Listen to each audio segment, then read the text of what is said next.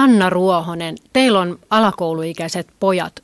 Mikä olisi ollut semmoinen viimeinen tai yleinen hankala vääntö teidän lapsiperheen ruoka-arjessa? Oi, mikä kysymys. Toi, ähm, meidän ruoka-arjen paineistetun hetki on aamiainen. Siinä on nälkäkiukkuset lapset ja kahviaan odottava äiti, jotka kohtaavat saman pöydän ääressä. Mitä siinä yleensä tapahtuu? Kenellekään ei kelpaa mikään. Teillä ei ole niin mitään sellaisia yleisiä, että tämä ollaan varattu tähän muro paketti tai joku niin kuin tyypillinen Karjalan piirakka, jonka, joka joo, todennäköisesti joo. menisi, niin ei. E, mä aina yritän näitä. Mä yritän löytää sen, nyt tehdään systeemi, että nyt meillä on aina joku. Mutta se systeemi murtuu ennen kuin huomaakaan. Hyvä. Mari Niva, onko sulla kokemusta tämmöisestä perheen ruokarumbasta, joka aina ei mene ihan täydellisesti? No onhan niitä, mutta jos tähän aamiaisasiaan palaan, niin meillä keitetään aina puuroa. Ja se on nyt mennyt tässä 12 vuotta ja näyttää menevän edelleen. Että Onko sille annettu mitään vaihtoehtoa niin kuin siinä alkuvaiheessa? Ei. Anna? Miksi en keksinyt tätä silloin? Oikeasti mä kadeidin kyllä ihmisiä, joilla on niin kuin tällainen, tämä homma hanskassa.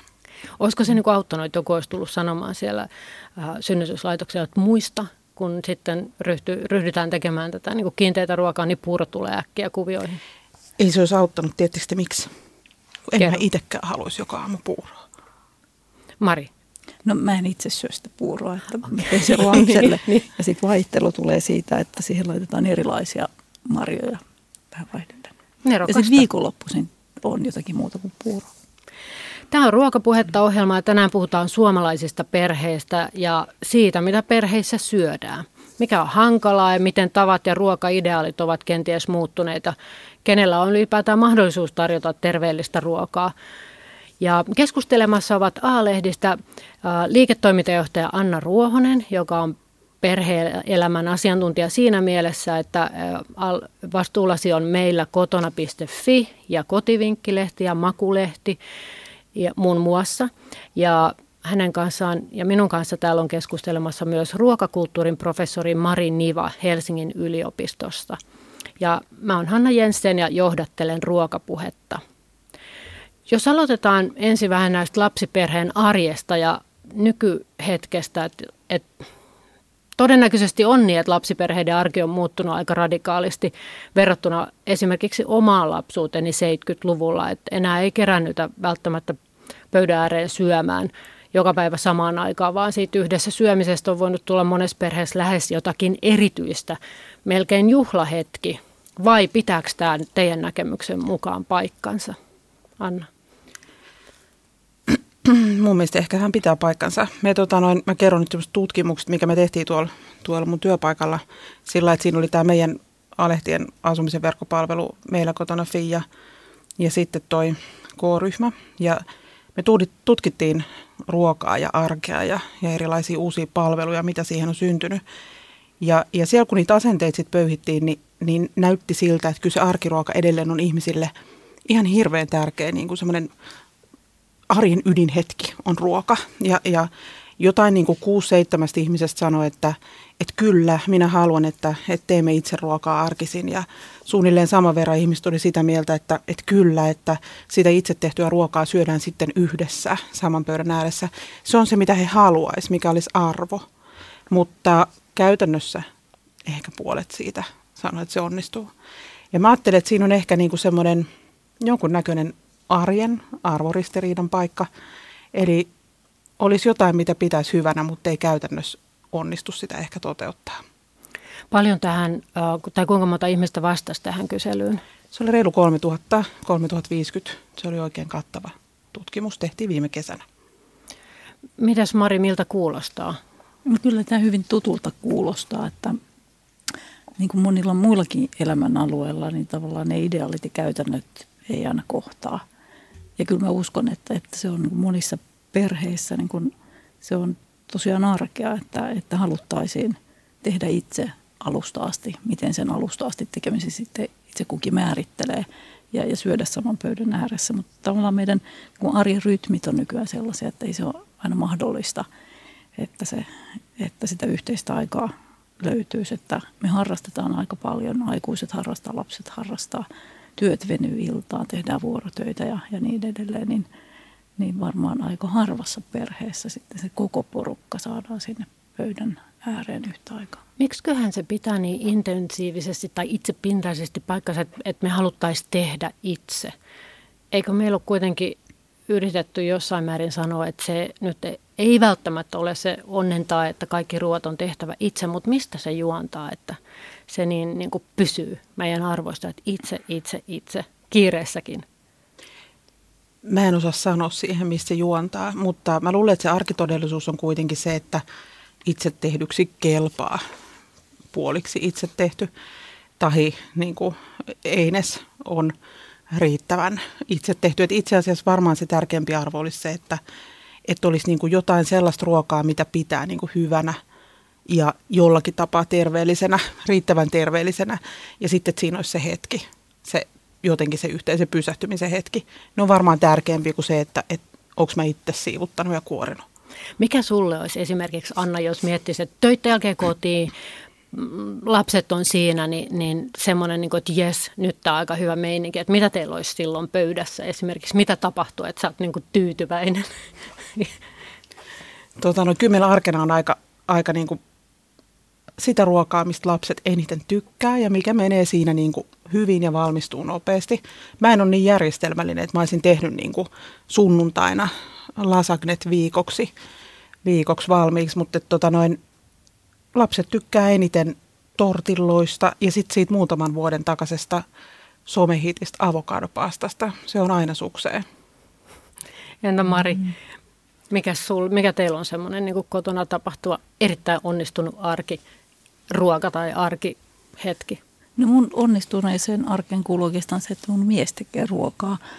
Ja yleensä hän tekee sitä ruokaa. Hän tekee sellaista aika helppoa perusruokaa – pastat ja nuudelit on ahkerassa käytössä ja sitten siihen jotakin tilpehööriä kasvista ja jotakin proteiinilähdettä, niin siinä se oikeastaan on ja salaatti siihen oheen, niin sitten se alkaa näyttääkin ihan sellaiselta terveelliseltä kokonaisuudelta.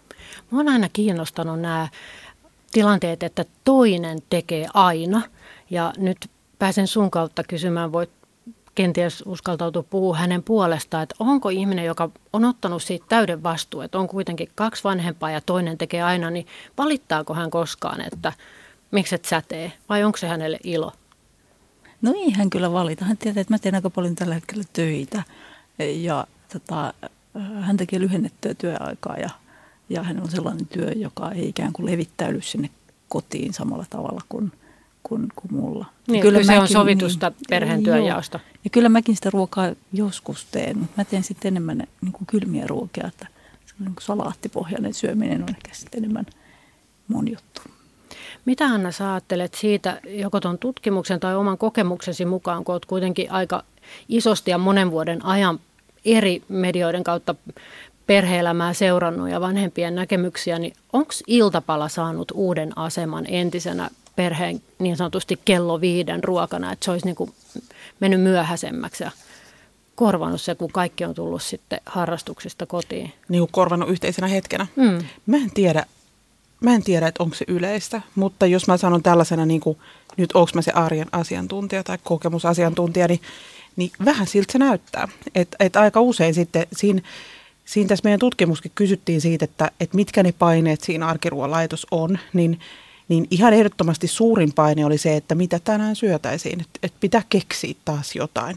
Sitten tuli se ajanpuute, perheenjäsenten eri aikataulut, että ei olla samaan aikaan paikalla ja sitten sit viidenneksessä tapauksessa se, että ei, ei niin kuin, en tykkää ruoanlaitosta. Mutta tota noin, kyllä siellä ne aikataulupaineet paljon näky. Ja sitten jos ajattelen omaa elämääni, niin, niin ne on oikeastaan aika usein on niin, että se se onnistunut hetki, jolloin olemme saman pöydän ääressä, niin, niin se saattaa olla se iltapala.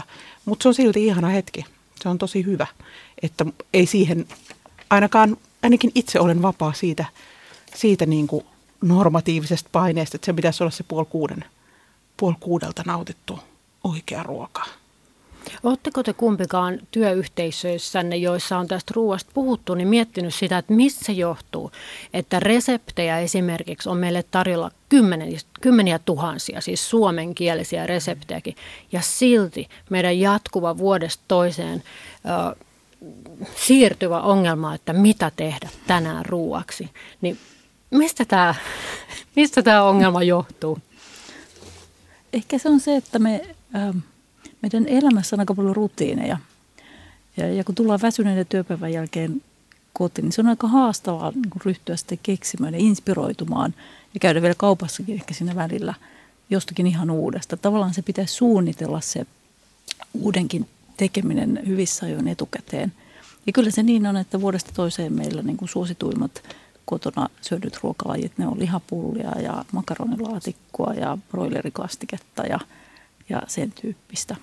Et se vaatii sellaisen oman ponnistuksensa, että ryhtyy tekemään jotakin uutta ja sitten sen perheenkin pitäisi vielä hyväksyä se. Mä ehkä rupesin miettimään tuosta, mitä, mitä sanoit, että onko, onko iltapalasta tullut se hyvä yhteinen ruokahetki, että itse asiassa, jos mä menen nyt plärään niin kuin ruokareseptejä, niin kyllähän niitä arkiruokareseptejä tästä ratkaisusi arkiruokapulmiin, niitähän muuten itse asiassa varmaan on, mutta – kukat alkaa tehdä niitä kekseliäitä iltapala ideoita. Mm. Niin, mm. tässä on pieni markkinarako mm. jollekin. Mm. Jollekin. Mm. Mutta ehkä myös iltapalaan ei samalla tavalla liity sellaista painetta, että sen pitäisi olla aina erilainen. Laitettu. Niin. Mm. Ja se voi olla sellainen valmista aineksista kasattu. Sitä vaihtelua saa aika pienilläkin keinolla, että vähän eri hedelmää ja vähän eri vihannesta, vähän eri leipää joka päivä. Se on vähän niin kuin aamiainenkin – että voidaan syödä vaikka joka päivä melkein samanlainen aamiainen. Ja iltapalaan ei samalla tavalla liity sellaista ää, odotusta siitä, että se on itse tehtyä ja huolella ja rakkaudella laitettua ja ikään kuin välittämisen osoitus perheelle kuin sitten niihin lämpimään, lämpimiin ruokiin. Mä muistan muutama vuosi sitten, taisi olla Hesarissa Helsingin Sanomissa artikkeli amerikkalaisesta perheestä, jotka katsoi aamiaisen lapsille takapenkille autoon.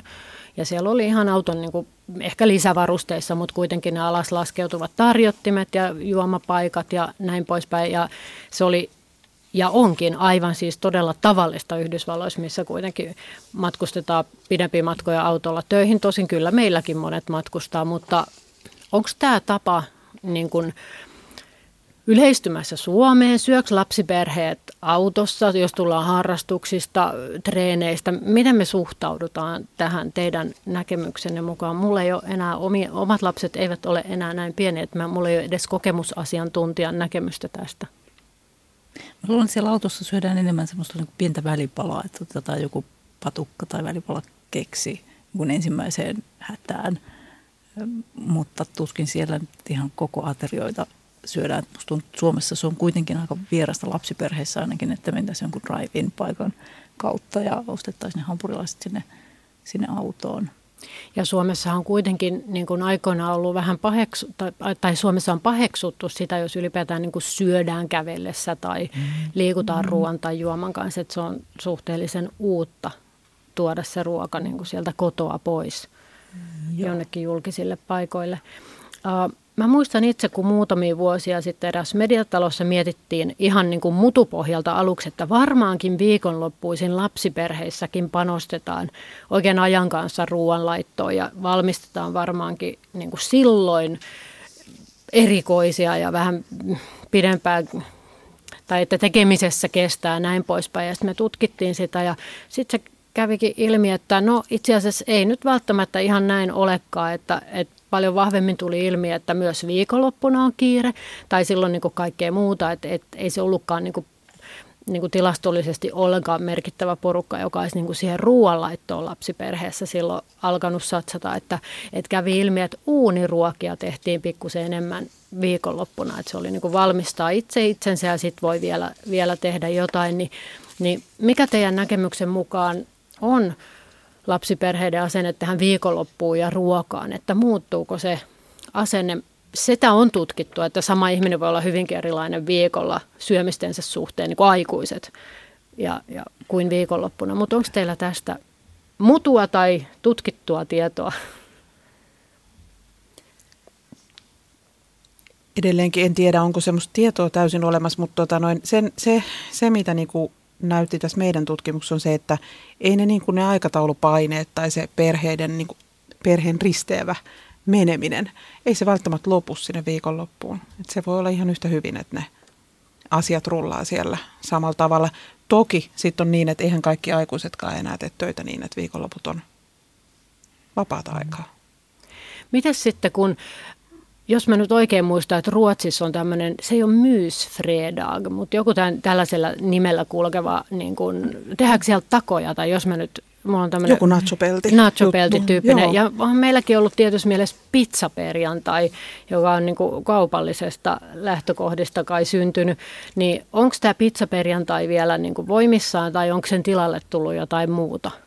Varmaan se nachopeltihommeli on tullut osin tilalle, sitä aika monet, monet tekee, mutta tuli nyt mieleen, kun puhuit, niin tota, me seurataan siellä töissä tästä meidän sivustolta meillä kotona Fiistä, jossa on siis yli 14 000 ruokareseptiä, niin me seurataan aika paljon sitä dataa ja muutakin niin kuin ruokasesonkeja kuin joulu ja pääsiäinen ja tällä, että millaista ruokareseptiikkaa ihmiset milloinkin niin kuluttaa. Ja, ja kyllä sieltä se tulee se pizza.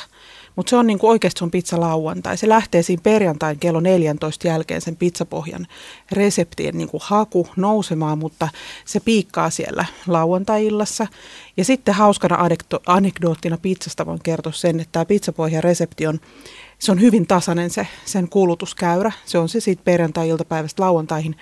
Ja sitten sit ei muullon, paitsi yhtenä päivänä vuodessa se on hillitön hitti ja se on itsenäisyyspäivä. Itsenäisyyspizza. Mm. Itsenäisyyspizza. Se on niin. kiinnostavaa. On. Ja kiinnostaa, mitä mm. muita siellä trendaa, siis jos pystyy yhtään tähän perheeseen. Niin tota noin, joo, ootas nyt, mä muistelen. Tota noin, lohikeitto arkiruokana erittäin semmoinen kermanen lohikeitto, sen resepti erittäin tasainen, sitä haetaan niin kuin tasaisesti koko ajan. Mutta hirmuinen piikki laskiastiistaessa. Kaikki eivät tee hernekeittoa, vaan lohikeittokin käy. Ja sitten kerron sen, että että tota noin, äm, vohvelit, sunnuntaisin ihmisiä kiinnostavat vohvelit enemmän kuin muina päivinä, mutta se loppuu joulukuuhun. Eli sitten me aloitamme ilmeisesti adventtisunnuntait ja teemme muuta kuin vohveleita. Tämä on valtavan kiinnostavaa, niin koska tämä on ihan oikeaa dataa siis, jonka te joo, saatte sieltä, Joo, joo, näitä on tämän tyyppisiä esimerkkejä. Me aina sieltä vähän haeskellaan, että, että mitä ihmiset niin milloinkin tekee.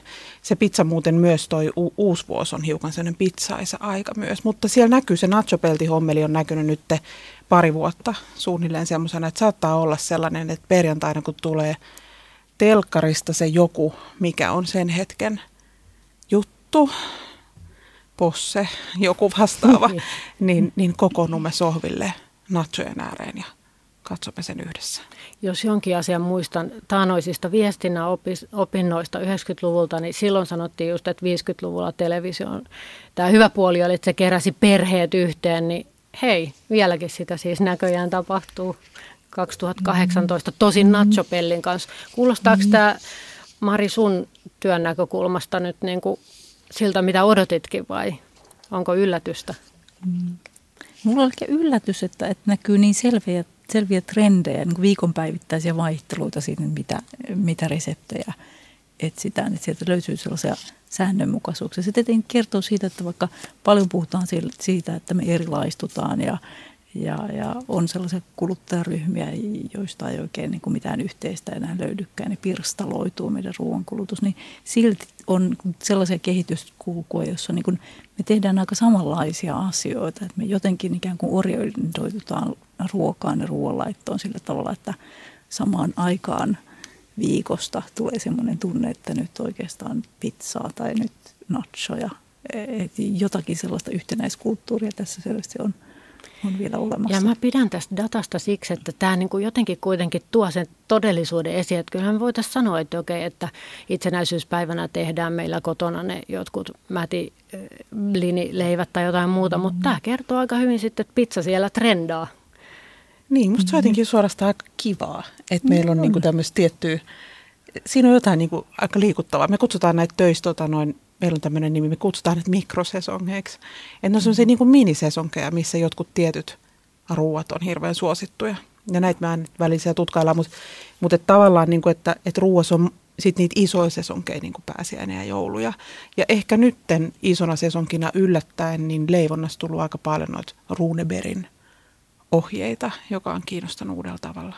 Mutta nämä asiat myös. Joo, näin puhui A-lehtien liiketoimintajohtaja Anna Ruohonen ja hänen kanssaan täällä keskustelemassa ruokakulttuurin professori Mari Niva Helsingin yliopistosta ja minä olen Hanna Jensen ja johdattelen ruokapuhetta. Mennään vähän toisenlaiseen asiaan.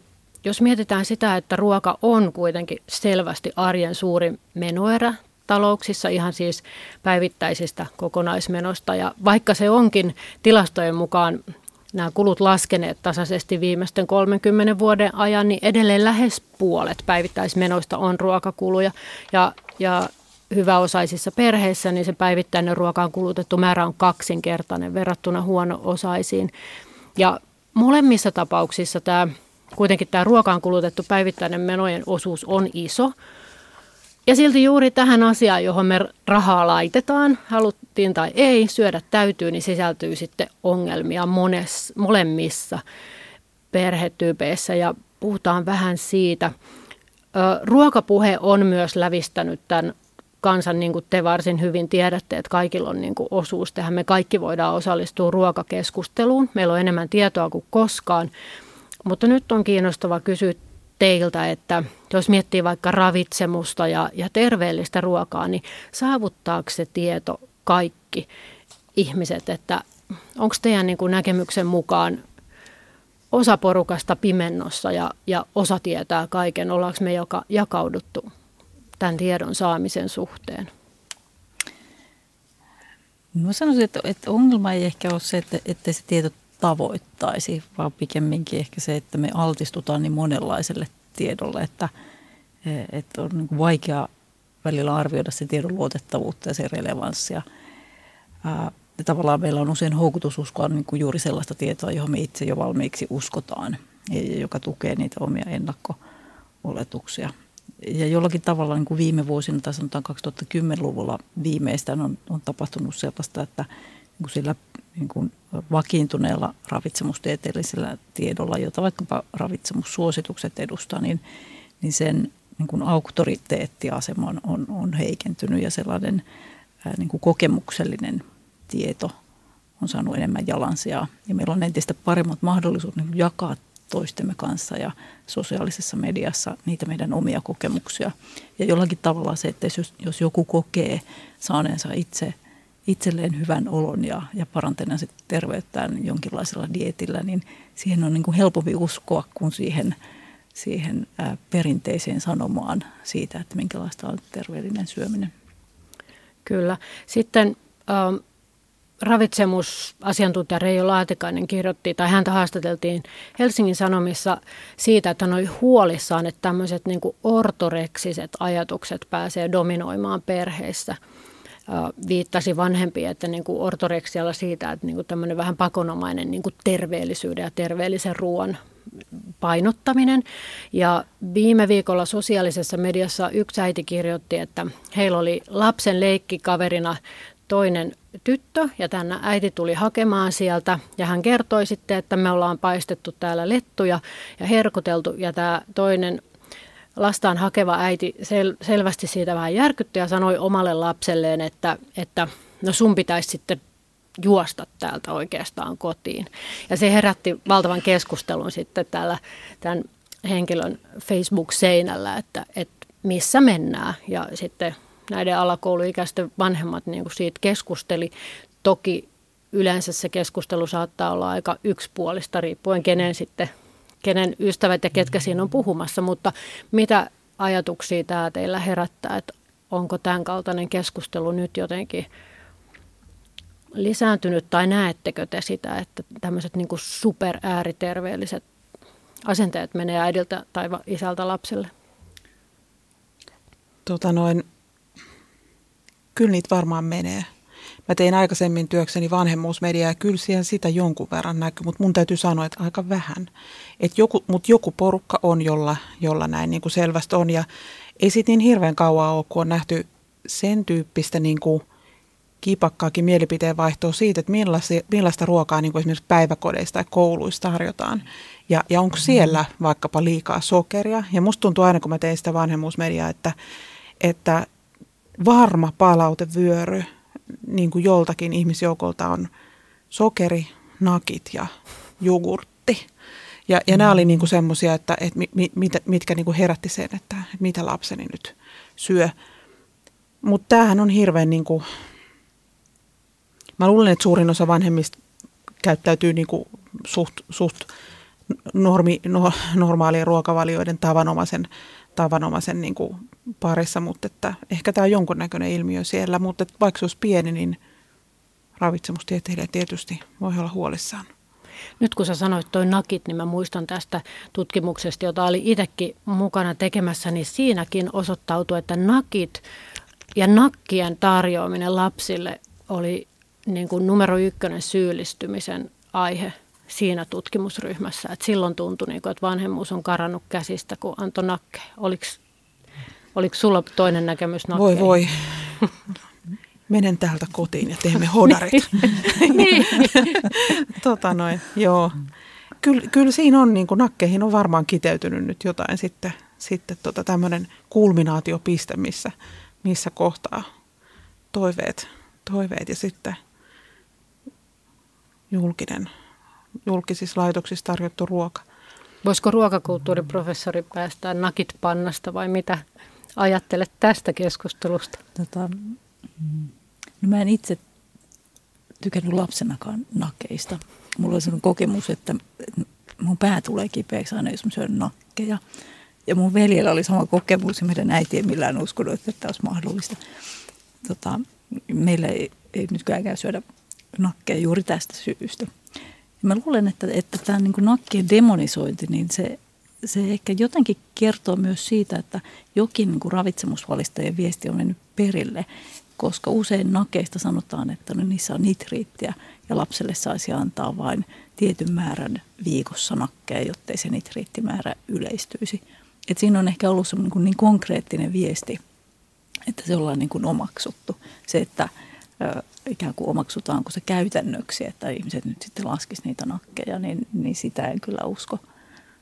Onkohan meidän jotenkin aikuisena helpompi tarttua tämmöisiin yksittäisiin, että nitriitti tai ferritiini tai jokin niin kuin tämmöinen ravitsemukseen liittyvä yksittäinen sana tai termi tai ainesosa, niin me napataan siitä kiinni. Se, että se on niin kuin helpompaa meille kuin miettiä jotain isoa kokonaisuutta. Että yksi ateria kokona, jossain isossa kokonaisuudessa ei merkitse mitään, vaikka siinä olisi 70 nakkia.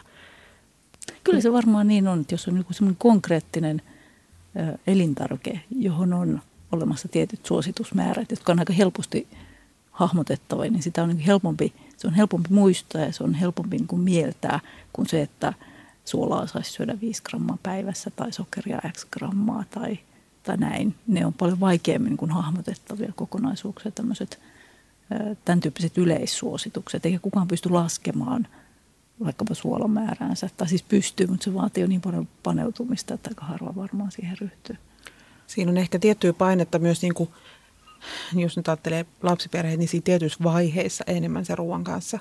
Ja yksi semmoinen tyypillinen vaihe on se, kun äm, pieni lapsi, ihan pieni lapsi siirtyy siihen, se on yksi ja se alkaa syödä sen perheen kanssa sitä samaa mm-hmm. ruokaa. Ja musta tuntuu aina, että monesti siinä kohtaa ne vanhemmat niin kuin kokee eniten, eniten painetta siitä, että niistä nakeista mm-hmm. tai jostain, jotka sitten tulee sen lapsen mm-hmm. niin kuin ruokavalioon. Ja sehän on se taitekohta tavallaan, missä pitäisi luoda se meidän perheen arkiruoka ja mm-hmm. syödäänkö mm-hmm. se yhdessä ja onko se itse tehtyä tai mitä se on. Mutta musta tuntuu, että sitten, sitten kun se siitä asettuu niin kuin uomiinsa, niin ehkä ne vähän vähenee ne tämmöiset nakkihuolet. Mm-hmm. Mä olisinkin kysynyt tuosta, että et, et onko se niin, että et se jonkin kaltainen ulkopäin tuleva paine tai keskustelu, ja nyt varsinkin kun äidit on, tuoreet äidit on varmasti paljon sosiaalisessa mediassa ja näin, niin, niin se alkaa niin kuin siitä hetkestä, kun vauva on syntynyt, vauva on vauva, se mi, mitä saa, mitä pitäisi, niin kuin aika toisella tavalla me ikään kuin päästään toisten päähän ja toisten koteihin ja toisten keittiöönkin melkein näkemään ja, ja peilataan, että pystytään, pystytäänkö me siihen ja sitten niitä neuvonantajia joka lähtöön, niin, niin onko se niin kuin, Anna sun kokemuksen mukaan siitä vanhemmuusmediasta, niin onko se niin kuin ahdistavaa joskus heille vai niin kuin tuliko semmoista ilmi? Kyllä se varmaan on ahdistavaakin, ei siinä mitään, mutta kaiken kaikkiaan mä luulen, että nämä asiat polarisoituu. Että oikeasti on ehkä iso joukko ihmisiä, jotka ei ollenkaan huolissaan nakeista tai muustakaan. Ja sitten on taas joku porukka, joka on. Et, et näin, mutta tuossa ihan pienten, pienten lasten kanssa, tuollaisten vauva-ikäisten lasten ruokajutusta, niin mä oon kyllä ilolla tervehtinyt sitä toisaalta, että, että, tota, että on tullut esimerkiksi keittokirjoja, jossa tehdään ruokaa niin, että syödään just vaikka yhdessä alusta saakka, tai että, että kokataan jotain kivaa itse syötävää sille lapsellekin tai muuta. Musta se on aika sympaattistakin suorastaan mm. semmoinen, semmoinen ihan, ihan tota, jotenkin, no niin, nyt me tullaan taas siihen perheyhteiseen ruokahetkeen ja sen arvostukseen, mutta musta se on ollut mm-hmm. sympaattista, että syödään sen pienenkin lapsen kanssa yhdessä, eikä välttämättä aina eri. Tämä muuten tämä mm. samainen äiti, joka kertoi siitä Lettu-episodista, niin hän kertoi, että kun heillä on eskari-ikäinen tyttö ja sitten on pieni vauva kotona, niin, niin eskari-ikäinen tyttö tulee aina niin kuin välipalalle kello kaksi, vaikka eskaris on syöty 12, koska vauva nukkuu silloin. Ja sitten siinä syödään se välipala vähän niin kuin, että oli nälkä tai ei, mutta ei sen ruoan takia, vaan sen takia, että siinä on pieni hetki aikaa keskustella. Ja hän kirjoitti, että tätä eivät kaikki äiditkään ymmärrä siellä, jotka olisi hakemassa vaikka sitten leikkikaveria tai muuta. Että hän on, sanoi, että on monta kertaa perustellut sitä, että tämä ei ole nyt oikeastaan tämän ruoankaan takia, vaan sen yhdessä oli se hetken takia, että, että eri, eri tyylejä tässä. Mutta meillähän on se periaatteessa poikkeuksellinen tilanne, että yhteiskuntakin auttaa meitä tässä vähän vanhempina, että meillä on se päiväkotien aamupala. Voi olla, että se on kansainvälinen tapa, mutta meillä on sitten kuitenkin koulussa lämmin ateria ja siellä syödään sitten muiden kanssa, kavereiden kanssa. Ja poikkeuksellinen etu ihan kansainvälisestikin, niin mitä teidän näkemyksen mukaan, mikä tämän arvo on, mitä tapahtuisi, jos, tapahtuisi, jos se vietäisiin meiltä pois? Meillähän oli yksi testipäivä, lakkopäivä tässä vähän aikaa sitten ja se jo herätti vähän keskustelua. No kyllä mä uskon, että kouluruuan arvostus nousisi ihan huimasti, jos se yhtäkkiä katoaisi. Että se on sellainen saavutettu etu meille, jota me ei aina huomata arvostaa, koska se on meille niin itsestään selvä. Että tavallaan se on, se on myös tasa-arvoistava käytäntö, on niin universalistinen hyvinvointivaltion tuote, jossa olisi kyllä ihan vientipotentiaaliakin. Että kyllä mä tiedän, että niissä maissa, joissa koululaiset ei saa ilmaista lounasta, jota on siis ilmeisesti kaikki, kaikki maailman maat, paitsi Suomi ja Ruotsi, niin tavallaan sen, sen lounaan pakkaaminen lapselle mukaan, niin, niin se on kuin iso operaatio. Täytyy aina miettiä erikseen, että no mitähän sinne lounaslaatikkoon sitten laitettaisiin ja huoli siitä, että syökö se lapsi sen, sen eväspakettinsa. Ja, ja tavallaan jo siitä lounaspaketista näkyy jotakin sen perheen hyvinvoinnista ja, ja syömisen tavoista. Että kyllä minusta suomalainen kouluruoka on aivan erinomainen keksintö. Mitä sä Anna ajattelet, jos sulla olisi näiden vuosien aikana, tai teillä olisi ollut vanhempina niin lounasboksin rakentaminen, niin millaisia apua. ajatuksia herää muuta kuin apua? Apua. Onneksi ei. Tota noin, no ensinnäkin ihan käytännössä siitä lounasboksihommasta, niin, niin tota noin, kyllähän lapsiperheen ruoan laitto on iso operaatio. Siinähän on valtava homma. Pienet lapset syö, siis sitä ruokaa saa laittaa viisi kertaa päivässä jotain mm. pöytään. Mm. Et tota, sehän on hirmuinen homma. Sitten jos saisi vielä niitä lounaslaatikoita siinä – siinä taiteella, niin mä tiedän, ehkä me jäätäisiin sitten kotiin. Mutta, tota, mutta, mutta, tota, mutta kaiken kaikkiaan toi, mitä, mitä sanoit tuosta universaalista ajatuksesta ja tasa, tasa-arvostavasta asiasta siinä kouluruuassa, niin se on ihan vanhempanakin, niin musta se on suorastaan sydämeen käypää. Se on, se on ihanaa, että ne syö siellä ja se on ihanaa, että ne istuu kaikki siinä samassa pöydässä. Ne syö kaikki samaa ruokaa riippumatta, mm. että et, et millainen – millaiset vanhemmat siellä olisi sit sitä boksia pakkaamassa. Mm. Niin tota, se tuntuu tosi, oikeastaan tosi kivalta jutulta. Ja se tuntuu mahtavalta. En ole ihan viime aikoina kouluruokien näitä listoja lukenut, mutta siellä varmasti on edelleen jonkun verran kalaa kala on kallista, mm. niin, niin jopa sellainen asia, että ihanaa, että kaikki ne lapset saa kalaa. Joskus se ei ole missään nimessä itsestäänselvyys perheissä, että, että voidaan ostaa kalaa ruuaksi. Entäs sitten semmoinen asia, kun varmaan jokaisessa ruokapuhetta jaksossa päädytään ainakin kerran puhumaan ilmastosta ja ilmaston lämpenemisestä ja kasvisruokakeskustelusta, mutta otetaan mekin tässä yksi näkemys siihen, että, että sehän on niin kuin kiistatonta, että kaikkien kannattaa kasvisten syöntiä lisätä monestakin näkökulmasta ja ilmaston kannalta, mutta, mutta perheelämän kannalta niin se saattaa myös ehkä herättää niin kuin hankaluutta ja syyllistymistä ja tuskailua, olen huomannut.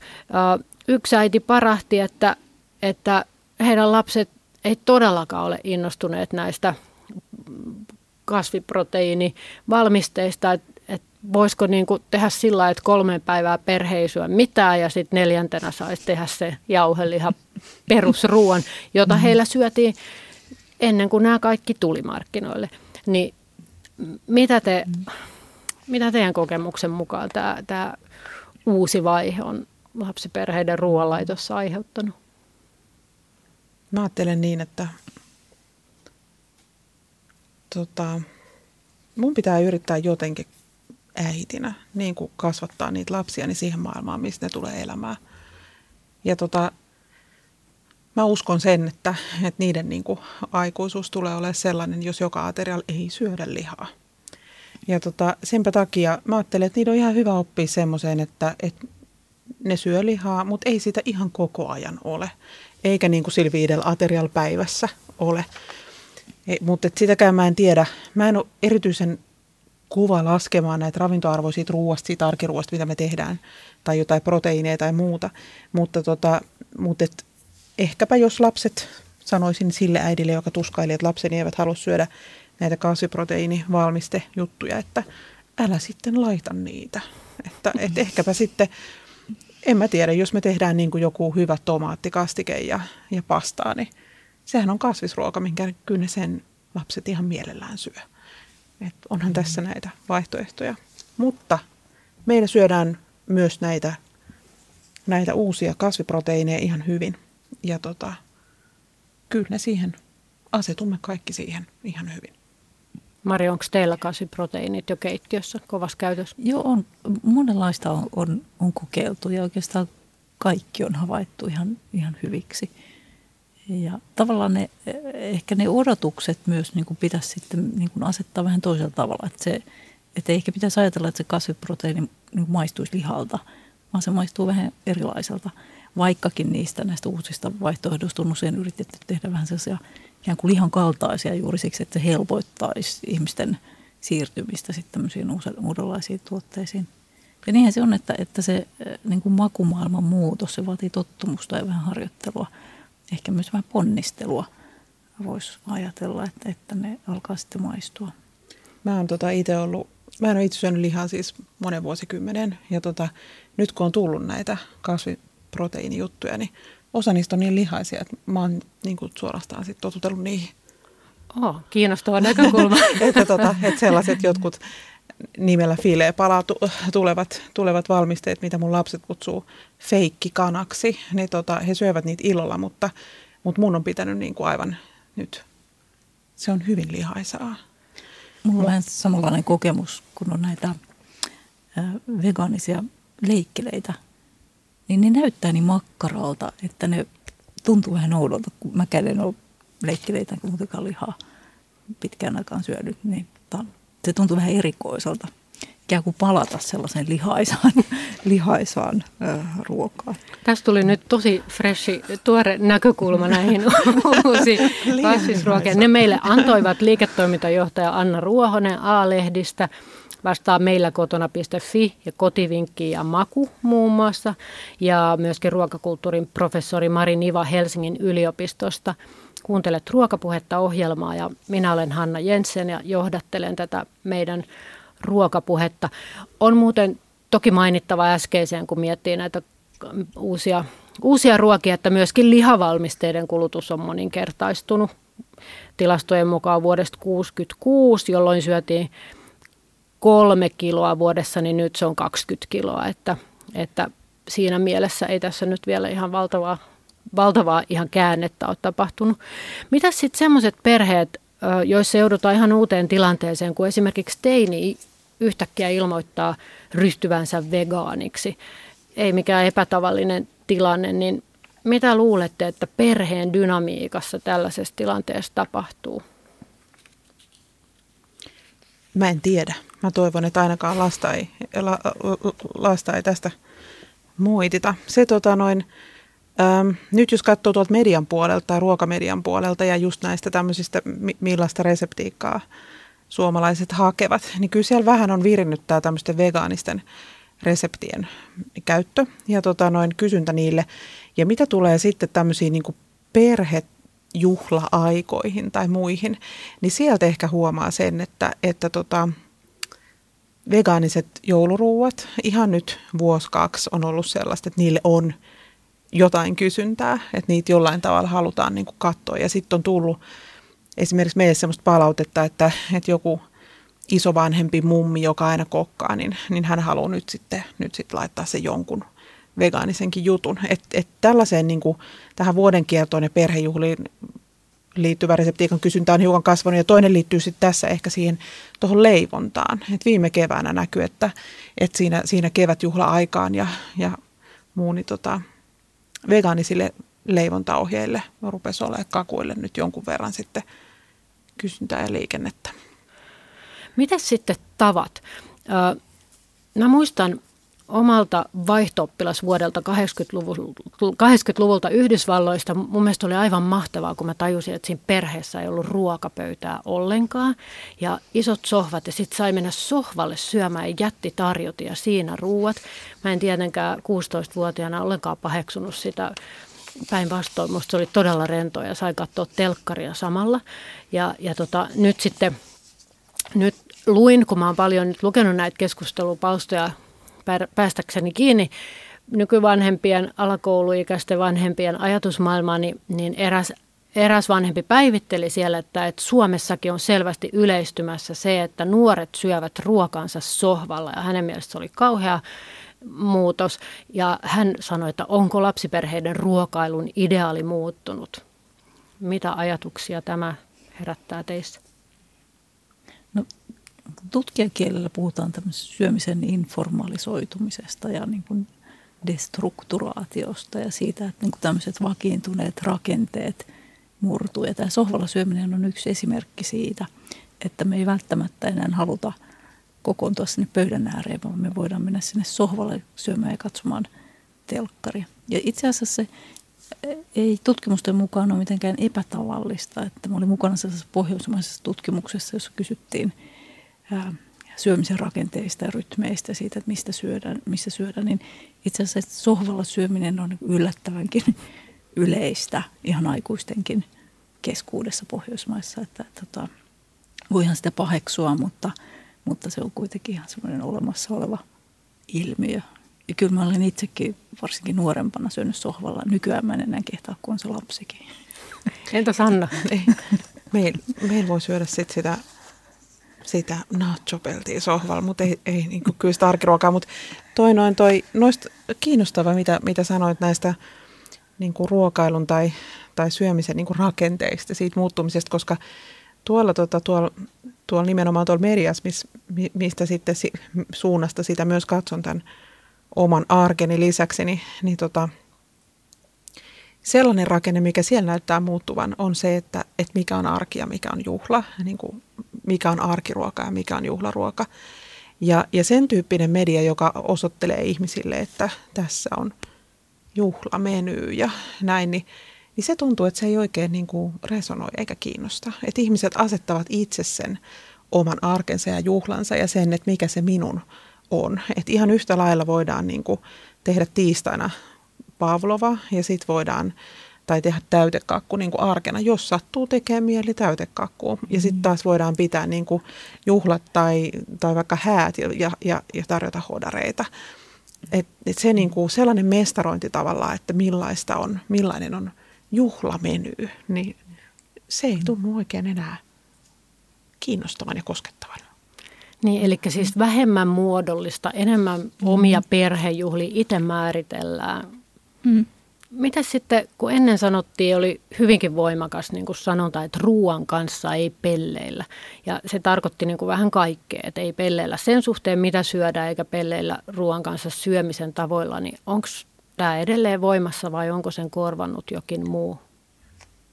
Mä tuosta, kun hetki sitten pohdittiin tässä sitä, että miten se lapsiperheessä ruoan laittaminen on oikeasti iso homma, että jos tekee viisi ateriaa päivässä, niin etenkin silloin, kun munkin lapset oli pienempiä, niin mä monesti ajattelin just näitä tämmöisiä leikkisiä, leikkisiä lapsiperheen ruokaohjeita, missä oli sitten, sitten sen lisäksi, että pitää tehdä viisi ateriaa päivässä, niin sitten vielä muotoiltaisiin niistä voileivistä semmoisia niin sateen, sateenkaariniityllä laukkaavan jonkun lampaan siluetti siihen. Niin silloin mä aina ajattelin, että, että jos mun tämä vielä pitäisi, niin, niin tota, ei tule mitään. Mutta, mutta se mikä on ehkä, niin kuin, että, että tosiaan, että semmoinen eetos, että, että syö lautasesi tyhjäksi aina ruokaisa jättää, niin se on varmaan niin kuin vähän unohdettu ja tietyllä tapaa niin kuin, musta tuntuu, että, että ne neuvot, mitä, mitä vanhemmat niin kuin syömisasioihin saa, niin, niin on sen tyyppisiä, että, että lapsi säätelee kylläisyyttään, lapsi päättää paljonko ja, ja vanhemmat päättävät, mitä on mm. tarjolla. Ja sitten toisaalta, mutta, ja, ja on varmaan niin kuin nyt tämmöinen ehkä nouseva, nouseva niin kuin keskusteluaihe. Nyt mä en tiedä kuinka niin kuin ison määrän ihmisiä se läpäisee, mutta onhan niin kuin semmoinen hävikki nyt selkeästi yksi ruokakeskustelun aihe, että se, että et, et, ettei heitettäisi niin paljon ruokaa roskiin. Ja mä ajattelen nyt yksi semmoinen uusi ruokataito, mikä lapsilla, ää, kun omianikin katson, niin on verrattuna siihen, mitä mulla oli siihen aikaan, niin on sellainen buffet-syömisen taito. Eli otetaan mm. itse jostain isostakin tarjoamasta, otetaan itse ja sitten, että osaisi ottaa vain sen, minkä syö. Joo. Tämä on kiinnostavaa. Mm kun viittasimme tuohon, että meillä on edelleen ongelman se, että mitä tänään söi, söisin tai söisimme, niin kysyisin tähän loppuun, että Anna, tiedätkö sinä, mitä teillä syödään tänä iltana? Meillä syödään se iltapala sitten, kun mä täältä tuun kotiin. Tiedätkö, mitä se on, se iltapala, vai tapahtuuko se valinta? Niin kuin... Se valinta tapahtuu kyllä sitten siinä, siinä sen jääkaapin buffetin äärellä. Mä luulen, että siellä on voileipiä ja hedelmiä tarjolla. Kuulostaa hyvältä. Entä Mari? Aika samanlaista, että se saattaa olla joku jogurttityyppinen juttu se iltapala. Ja omalla kohdalla, niin kun siellä ei ole niitä syötettäviä lapsia enää kotona, niin jos mä sitä jääkaappia muistelen, niin siellä taitaa olla pussillinen semmoisia ihan suht hyvännäköisiä porkkanoita, että todennäköisesti järsin niitä sitten sohvalla. Kiitos hyvästä keskustelusta. Kiitos. Kiitos.